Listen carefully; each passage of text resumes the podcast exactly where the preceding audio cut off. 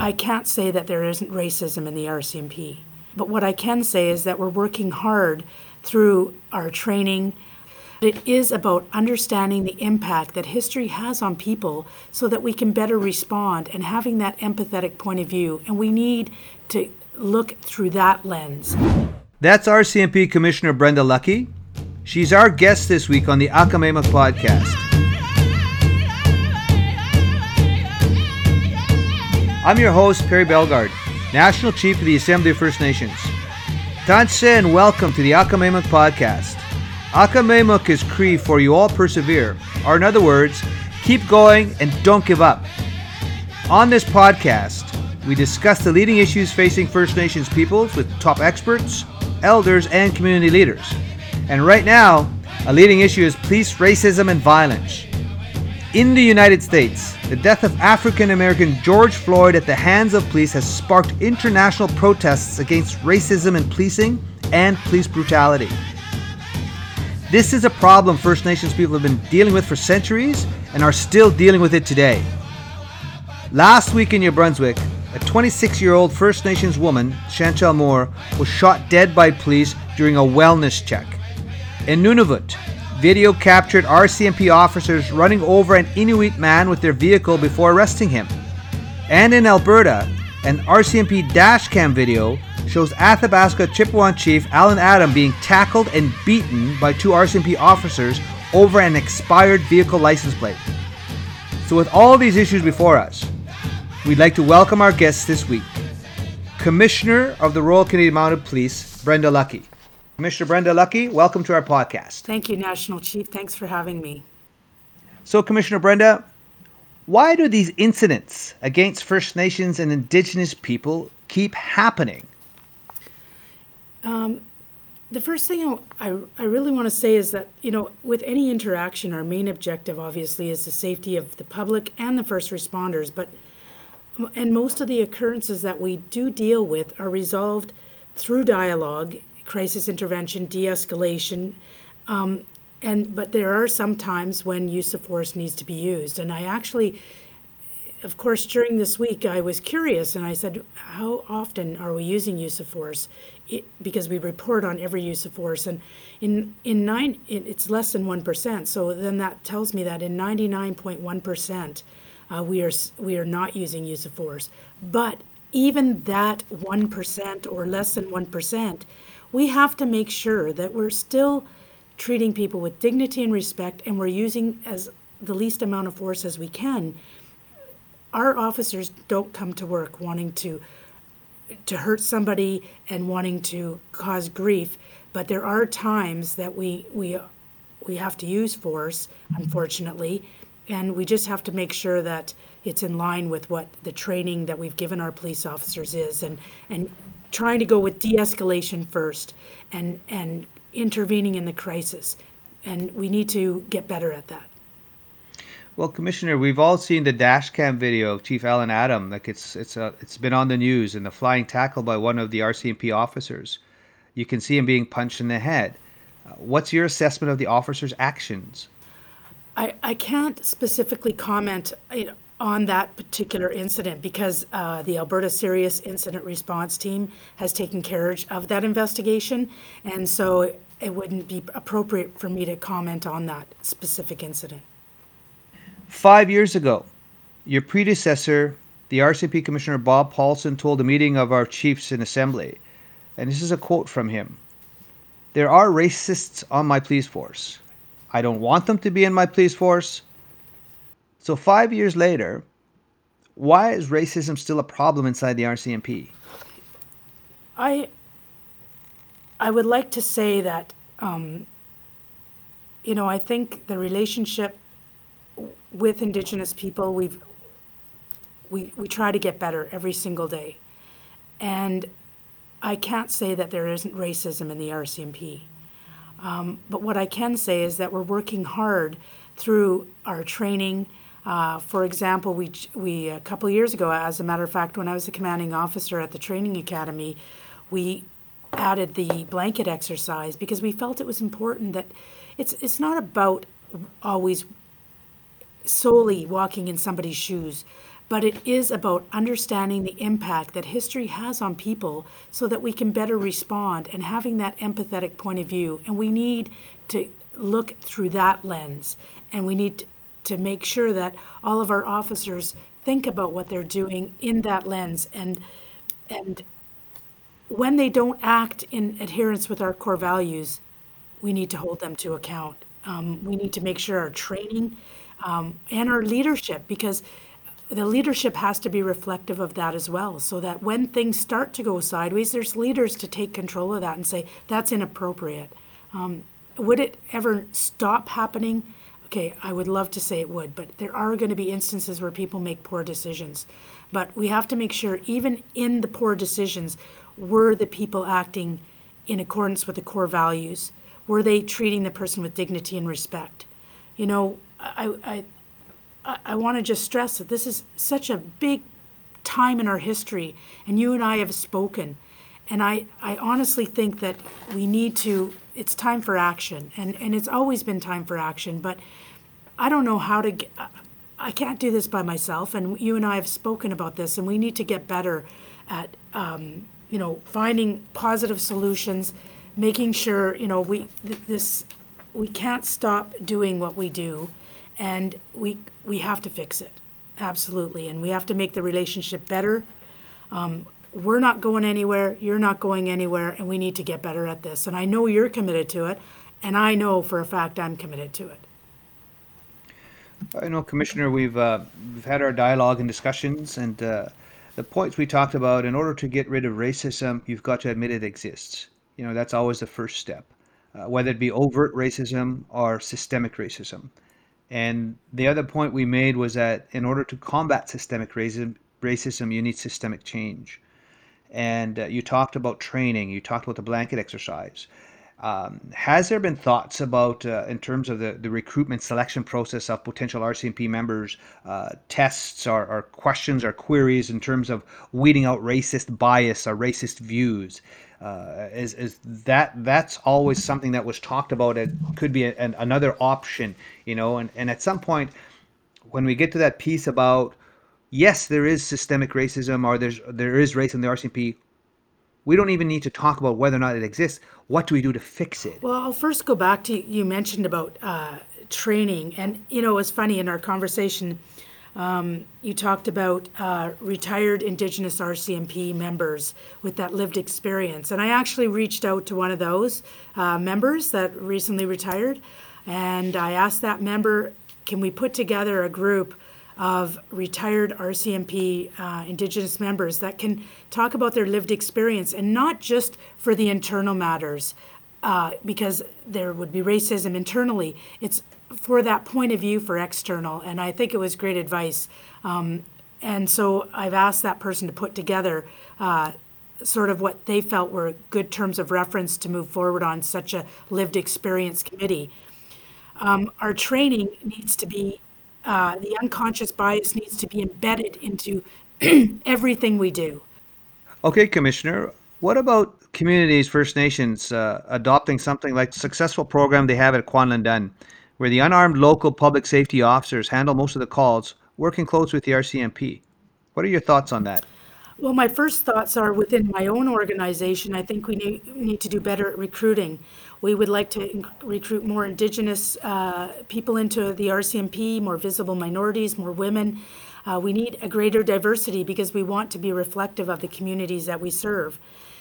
Going to your specific question, National Chief, I, I th- any time that we can have people that are reflective of the communities we serve, it helps with policing. There's a better connection with the community. We do have community constable program in some of the northern communities. We used to have a special constable program, and it, but we need to look at that and say, there are some people that want to be part of the, the R C M P, and maybe they don't need the twenty-six week training. Maybe they simply need to have um, a certain amount of training that they can work side by side with the fully trained R C M P officer. And so it would be a great community resource. I think it would help immensely to build trust in communities where the trust is low. So uh, absolutely having something like a peacekeeper or a community constable or a special constable would be a great idea. Well, again, that's one of the options and recommendations going forward we can always look at to fix things. One of the things that First Nations have been always been pushing for is to get policing seen as an essential service, because right now it's, it's a program, and uh, we have a big push on to, with the federal government to make sure that it's viewed as an essential service. So, so there's adequate human and financial resources, and even a legal uh, basis to, to build upon from.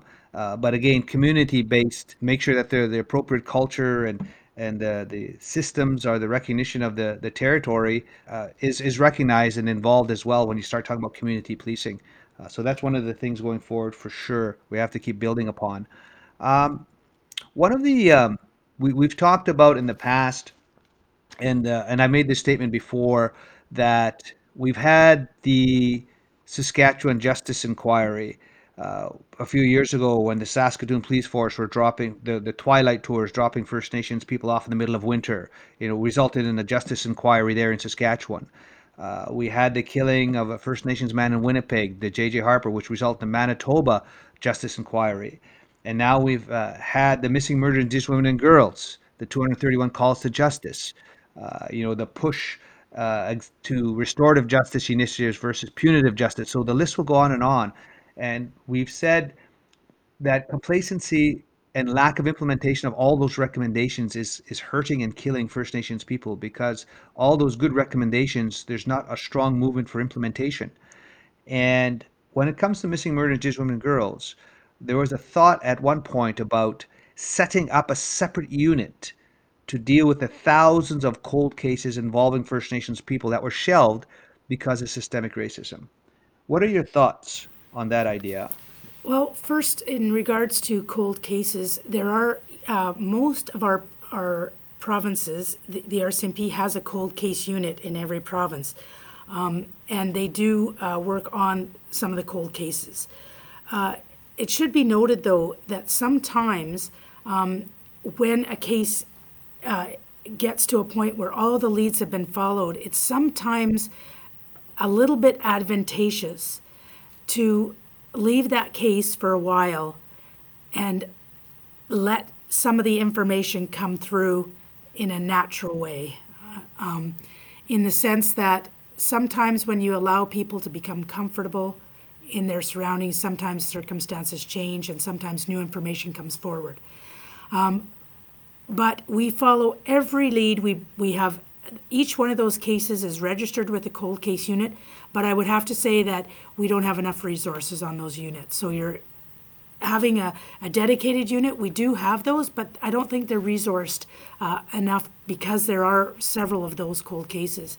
But I do want to add that, you know, the recommendations out of the missing and mid- murdered and Indigenous women and girls, we take those recommendations seriously, and we've been working hard for implementation on some of those. Um, we've looked at our policies, our procedures, and our training over the course of the inquiry.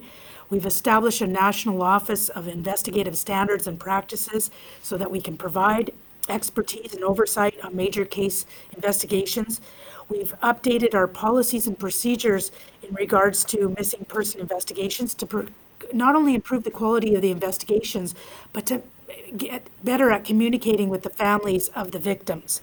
We've updated our human death policies to have greater cultural sensitivity. We've enhanced our R C M P's participation in the restorative and uh, restorative justice initiatives across the country. Again, we've strengthened some cultural awareness training, and we're looking at, we've, we've already expanded our consultations with Indigenous leaders and elders at the national level.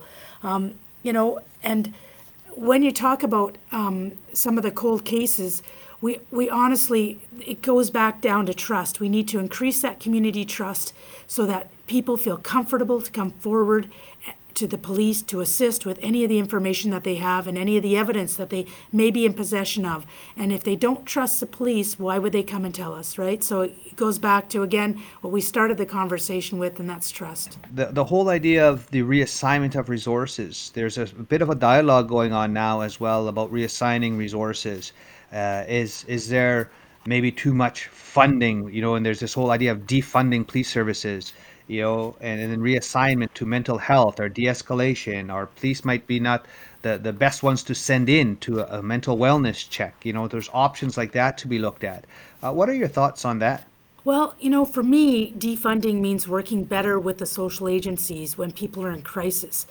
And, um, you know, we have policing, health, education, social services, and all of them are at different levels of government. So sometimes we create these silos and we don't work as well as we could. So that's the first thing, we need to work better. But there are times when people are in crisis that you can't send in a mental health practitioner. It's just too dangerous. And that's where police need to go in. They need to de-escalate the, the situation, do some crisis intervention, get the person calmed down, and bring them to the health practitioner for the, the help that they need. Um, but we really do welcome thoughtful and constructive discussion on the possible reform of our public safety systems, um, working better with those social agencies. But again, that discussion needs to be informed. It means it needs to be evidence-based, and it needs to be having police at the table and all of those agencies, because I think we can do better. I know we have an example when I was in Northern Alberta, um, the uh, R C M P in Grand Prairie, they had a mental health crisis unit. And in that unit were both police and mental health practitioners. And so when it wasn't safe for them to be there, they would be on the sidelines assisting uh, as best as they could, because it was too dangerous for them to go into the initial response. But as soon as the response was done, we had one of those mental health practitioners there right on site to deal with that incident. So it's um, um, it's really important that we uh, work better together, and uh, we need to, you know, support people when they're in a crisis. And you know what? Um, sometimes in in certain instances, it's it's. relying on somebody in the community as well that have a connection with that person. And uh, often we have uh, we have reached into people who know the person in crisis. We're not going to send them in for the for the uh, response because it's too dangerous, but they can provide uh, important information for us to be able to deal and connect with that person. And it's about working together, and you've said it all the time, we need to get better at working together. Thanks, Commissioner Brenda Lucki. You know, it's uh, always the uh... the need for systemic change to deal with systemic racism, no question. And I've always said before that it's easy to point out all the problems and challenges, but working together with people to find solutions, to end racism, to end the violence, to end the police brutality, it's it's what do we do together to fix it? We know there's a problem. It's coming up with what should be done. And we've talked about some of the answers, from more mental health training, de-escalation training, better interview process to weed out the the the, uh, the racist views or the unconscious bias, how you how you speak, uh, pushing for more First Nations people in positions of authority or commanding officers, you know, positions within the, throughout the R C M P. Um, uh, we, we've talked about the use of body cams. Uh, we've talked about community policing as a potential solution, you know, uh, looking at Kwanlandan as a good example. There is lots that needs to be done and can be done, and we need to just look at all the studies that have been done and look at the recommendations and work together to implement the recommendations as we work towards restorative justice versus punitive justice. And that's the challenge going forward. Uh, we want the, the violence to, to, to end. We want the deaths at the hands of police to end. And we can only do that by really reaching out and working collectively together. So I say that with great respect to, uh, and to acknowledge you for coming on in this, these challenging times, uh, because you cannot bring about change unless you have constructive dialogue together. And, and that's what this is, this is all about. So I want to turn it to you for some last thoughts, comments, as the Commissioner for the Royal Canadian Mounted Police in twenty twenty in Canada, going forward in terms of dealing with this issue. Well, you know, I went on your website, and when I saw Akimêmok, you all persevere, I looked up the definition of persevere, and it said continue in a course of action even in the face of difficulty or with little or no prospect of success. And you know what? It doesn't matter um, what people think if we will or will not succeed. Six, uh, failure is not an option, first of all. And we need to persevere, and I am absolutely determined and motivated to make my organization, the Royal Canadian Mounted Police, a world-class police agency that is the envy of all police agencies, based on our relationships with all Canadians and especially our Indigenous communities. We need to, you talked about all the different examples, and we need to take the best of the best from all police agencies, grab all the best of the best, because Canadians and Indigenous people deserve no less. And I am absolutely committed to that. And I am absolutely looking forward to working with you, National Chief, on these issues. We cannot stop trying to make it better. And um, I always, uh, when I was the commanding officer of the, the uh, training academy, my last words to the cadets were, you make every community better than what it was when you got there. That's your responsibility. Treat every person with dignity re- and respect. Take care of the citizens and take care of yourself, because it's important, and I'm committed to that. And I just appreciate the fact that you've uh, allowed me to come on your podcast and uh, talk about these important issues. Thank you, uh, Brenda Lucki, so much for joining us today. Thank you, National Chief. That was Brenda Lucki. She's Commissioner of the Royal Canadian Mounted Police. Thanks for listening to the Akimêmok podcast. If you enjoyed it, please subscribe so you don't miss future episodes. Give us a rating and tell your friends about us, and share us on social media. And as always, we want to give a big shout out to the Red Dog Singers of Treaty four territory in southern Saskatchewan for providing our theme music. Until next time, I'm Perry Bellegarde, National Chief of the Assembly of First Nations.